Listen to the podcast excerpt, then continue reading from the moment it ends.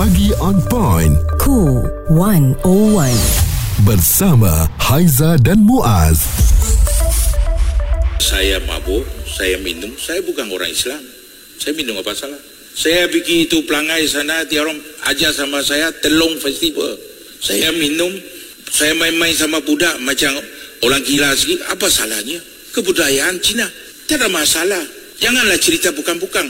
Kalau you are hebat, nak bagi berkhidmatan kepada rakyat, buat. Semikian boleh. Tapi jangan pergi komen-komen lain bangsa. Saya rasa dia mau tahu apa si tugasnya. Kalau saya orang Islam, saya tidak boleh buat apa sebab itu jangan buat. Kalau saya bukan Islam, saya boleh buat. Semua pun boleh. Jadi itu kenyataan yang telah pun dikeluarkan oleh Menteri Pelancongan Seni dan Budaya Datuk Seri Tiong Kit Sing ya yang bertahankan tindakan beliau minum arak dan menari ketika meraihkan suatu festival bersama dengan orang ramai. Itu apa yang berlaku di Dewan Rakyat semalam dan katanya meraihkan perayaan mengikut kelaziman komuniti terbabit tidak patut menjadi penentu prestasi sebagai seorang menteri. Dan sebelum ini Ahli Parlimen Masjid Tanah Datuk Mas Merati mempersoalkan sama ada Kit Sing ini mempunyai cara tersendiri menarik pelancong dengan mabuk dan menari di tempat. Jadi itu kenyataan balas yang telah pun uh, diberikan. Cuma persoalannya apabila ianya telah pun uh, dikongsikan di dalam Dewan Rakyat yang telah pun disaksikan oleh ramai orang ya mula timbul rasa tidak puas hati uh, para netizen dan juga rakyat Malaysia kenapa ada menteri sebegini. Kita faham apa kenyataan yang telah pun dikeluarkan oleh menteri memang tak ada salahnya sebab um, agamanya membenarkan. Tetapi apabila dia memikul tanggungjawab sebagai seorang menteri pelancongan itu yang akan menjadi masalah kepada kita. Sebab uh, menteri pelancongan sepatutnya memberikan ya uh, tanggapan dan juga um, sesuatu nilai-nilai yang positif. Uh, itu pada pandangan orang ramai.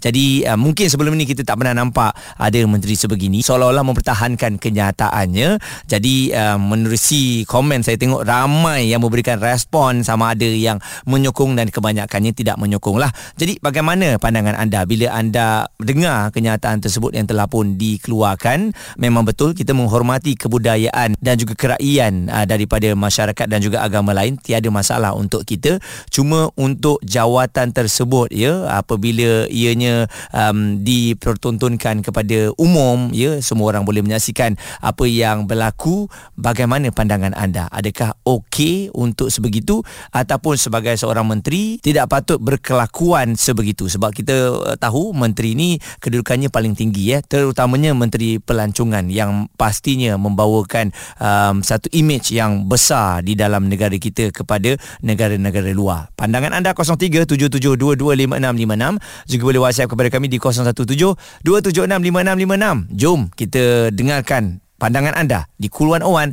semasa dan sosial. Perbualan menyeluruh bersama Haiza dan Muaz.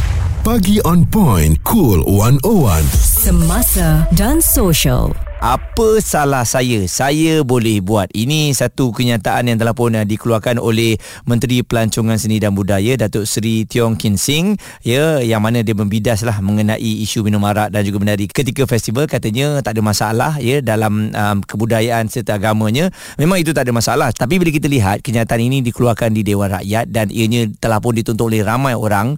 Selain itu juga um, menteri kan dia mempunyai syarat-syaratnya lah sebagai seorang penjawat awam ni tata kelolanya uh, kena mengikut pejabat awam punya uh, yang telah pun ditetapkan. Jadi apabila berlakunya perkara sebegini ramai orang yang tak berpuas hati. Jadi kita nak dengarkan pandangan daripada Profesor Dr. Ahmad Martada Muhammad Ketua Kluster Takbir Urus dan Integriti UUM. Bila dengar ataupun tengok kenyataan sebegini, pandangan sebagai seorang akademik ni bagaimana agaknya Prof? uh, apabila seseorang itu menjawat jawatan tinggi dalam kerajaan lah, seperti menteri, timbalan menteri misalnya uh, mereka ini uh, mempunyai satu high moral standard indicator uh, jadi yang ini yang sebenarnya uh, menjadi antara pokok persoalan Mm-mm. di mana yang dibangkitkan ya kadang uh, konsep kadang-kala orang tidak begitu faham konsep morally right legally wrong Okey. Dari segi moralnya okey tapi uh, da- dari segi moralnya tak okey tapi dari segi legalnya tak ada salah apa Mm-mm. uh, sebab tu kalau kita lihat beliau menyatakan dari segi uh, prinsipnya memang tak salah lah kerana beliau adalah uh, bukan Islam dan Mm-mm. beliau memang dibenarkan untuk uh, minum minuman keras. Mm-mm. Uh, tetapi dari konteks yang kita kata uh, moral itu, moral indicator tu untuk uh, BBIP sebegini mereka mempunyai satu tahap moral standard yang tinggi. Mm-mm. Uh, itu yang yang uh, kadang-kala uh, ramai masyarakat kadang-kala mengkritik uh, anggota-anggota tertinggi dalam kerajaan lah seperti menteri misalnya timbalan menteri kerana uh, mereka ini uh, dianggap adalah orang-orang yang perlu menjaga etika dan moral mereka.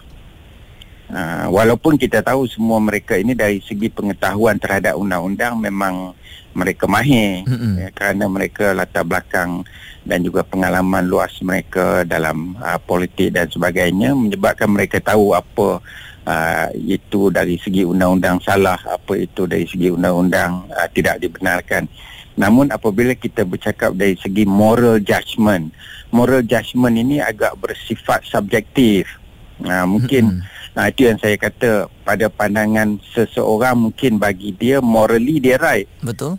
Uh, tetapi bad, pada pandangan orang lain pula morally itu tidak baik kerana uh, dia mencerminkan sebagai uh, anggota kabinet Mm-mm. Dan tindakan dan tindak tanduk mereka ini memang diperhatikan oleh masyarakat.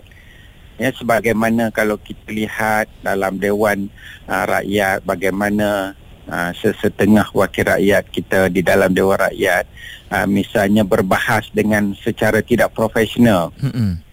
Uh, itu juga yang seringkali dikritik oleh masyarakat sebelum ini kerana kita mahukan perbahasan itu dilakukan secara lebih profesional, secara lebih rasional, uh, mengenepikan uh, sentimen-sentimen tertentu, lebih mengutamakan agenda negara. Cuma Kerana- mungkin dari segi cara komunikasinya uh, Prof ya uh, Ya. mem- memperlihatkan sesuatu uh, bahawa credibility yang ada pada dia tu tidak sampai ke tahap yang sepatutnya. Dan adakah pandangan Prof eh, macam ni? Uh, setengah daripada Hmm. ahli parlimen ini mereka juara di hati rakyat di kawasan parlimen mereka. Jadi apabila Hmm. mereka memegang satu jawatan tertinggi uh, mereka lupa bahawa mereka bertugas untuk rakyat Malaysia bukan hanya di parlimen mereka. Jadi katanya di Ya. ahli di bahagian parlimen saya Diorang tahu siapa saya Saya memang begini Saya sebab tu saya dipilih Jadi, jadi macam mana Bila mereka terlupa yang Dia dah menjadi hak milik rakyat Malaysia sebenarnya Ya, Ha. ha. itu betul. Uh, apabila seseorang itu menjadi misalnya anggota kabinet,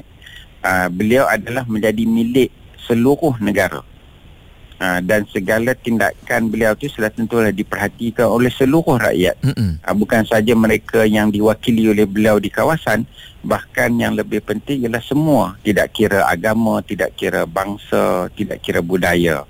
Uh, jadi cerminan uh, seseorang itu akan melambangkan uh, bahawa dia ini mewakili walaupun dia memang membawa suara daripada uh, wakil rakyat sebagai kawasan beliau. Tetapi apabila dilantik menjadi anggota uh, kabinet misalnya maka beliau itu perlu mewakili semua. Hmm.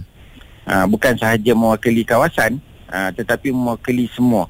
Ya jadi itu bagi saya sesuatu yang perlulah uh, dilihat juga uh, supaya semua anggota-anggota kabinet ya apabila mereka uh, melakukan sesuatu itu mereka perlu melihat uh, dari sudut pandangan yang lebih uh, jauh bahawa mereka ini adalah uh, representative of the people Mm-mm. Uh, bukan bukan representative of the constituent itu mungkin wakil rakyat biasa Mm-mm. uh, tetapi apabila mereka menjadi kabinet itu mereka adalah representative of the whole population untuk uh, membuat sesuatu dasar ataupun melakukan sesuatu perkara berlandaskan kepada keinginan semua masyarakat Oh. berdasarkan kepada portfolio mereka yang dilantik tu Responsif menyeluruh tentang isu semasa dan sosial. Pagi on point bersama Haiza dan Muaz. Di Cool 101.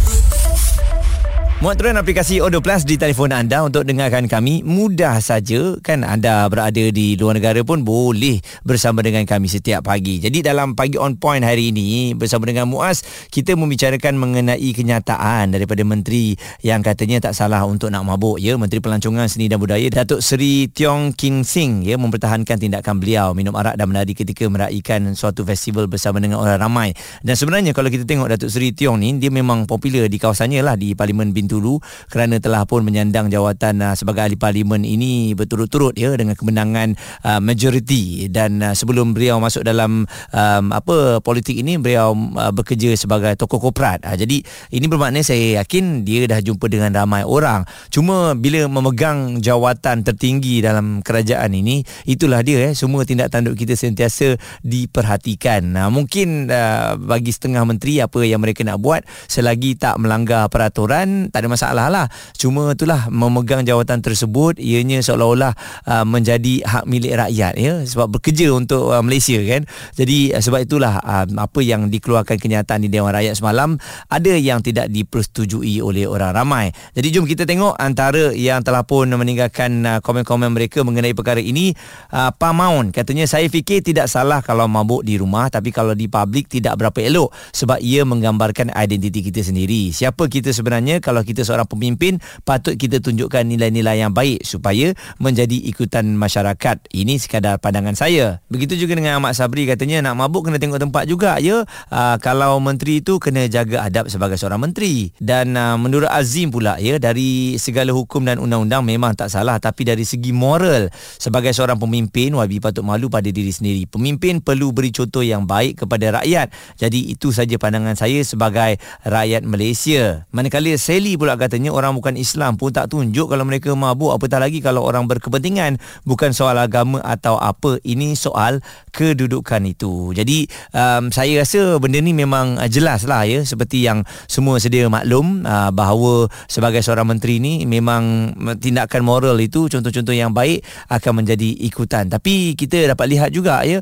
oleh kerana kadang-kadang um, silap kenyataan komunikasi yang tidak bagus kenyataan yang dikeluarkan itu tidak tepat tepat menyebabkan ada rakyat yang marah dan tidak percaya kepada kredibiliti pemimpin ataupun menteri-menteri sekarang. Jadi bagaimana pandangan anda boleh kongsikan bersama dengan kami 0377225656 ataupun boleh WhatsApp di 0172765656. Pandangan anda mengenai menteri ataupun pemimpin yang mengeluarkan kenyataan yang kurang bijak. Adakah mereka perlu memberikan contoh yang terbaik ataupun hanya jadi diri sendiri? Semuanya kita kongsikan di Cool 101 Semasa dan Sosial.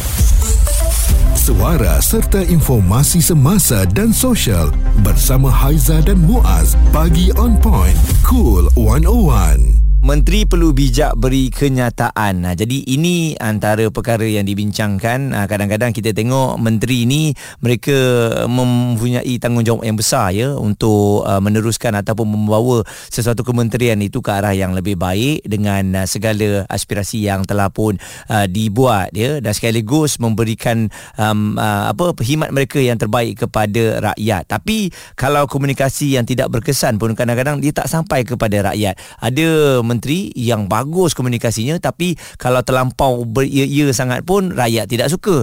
Ada yang boleh buat bekerja, kuat kerjanya, bagus tetapi tak pandai pula berkomunikasi. Juga rakyat tak nampak apa yang uh, dia buat. Jadi mm, bukan mudah untuk memegang jawatan tertinggi uh, di kementerian ataupun di dalam kerajaan Malaysia ni. Jadi kita ada Cik Saiful, pandangan anda lah mengenai perkara ini. Bagaimana agaknya setuju ataupun tidak kadang-kadang ni menteri dia jadi diri sendiri je apa salah dia?